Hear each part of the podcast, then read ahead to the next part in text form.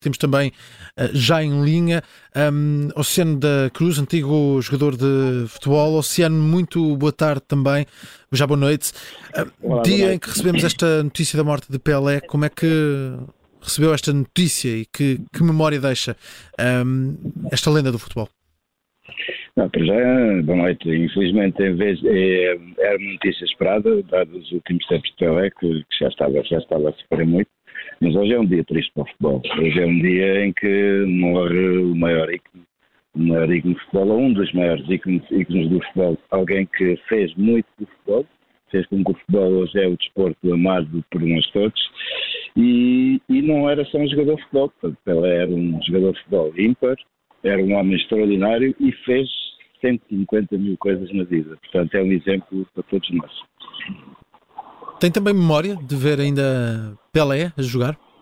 Sim, tenho memória e eu, como gosto de futebol, ainda volto, ainda, ainda ponho as cassetes, ainda volto aos jogos antigos para ver, eh, para ver a qualidade para ver a qualidade de Pelé. Portanto, um jogador extraordinário, um jogador que eu acho que quando se é grande, e era o caso do Pelé, não há, não, é, não se pode dizer naquele tempo, porque o Pelé seria enorme em qualquer tempo, em qualquer geração, em qualquer ano de futebol. Portanto, como eu já disse, ainda dá gosto voltar atrás e ver, e ver os jogos de Pelé.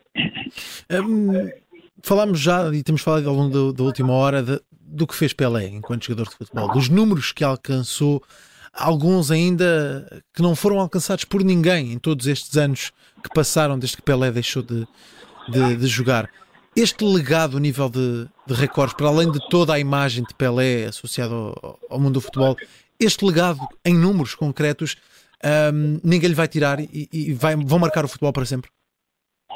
Hoje o futebol é um, é um, desporto diferente, portanto, hoje há muito mais jogos do que havia no tempo do Pelé, hoje uh, as seleções, por exemplo, jogam muito mais vezes do que havia no tempo do Pelé, portanto, às vezes até acaba por ser injusto a comparação de, a comparação de há 50 anos atrás ou de há 40 anos atrás para, para agora. Portanto, é, é muito, é muito injusto fazer esse tipo de comparações. Eu acho que nós temos que nos lembrar é da qualidade que ele era, da qualidade humana, da qualidade como atleta, da qualidade como jogador de futebol, do grande embaixador que foi.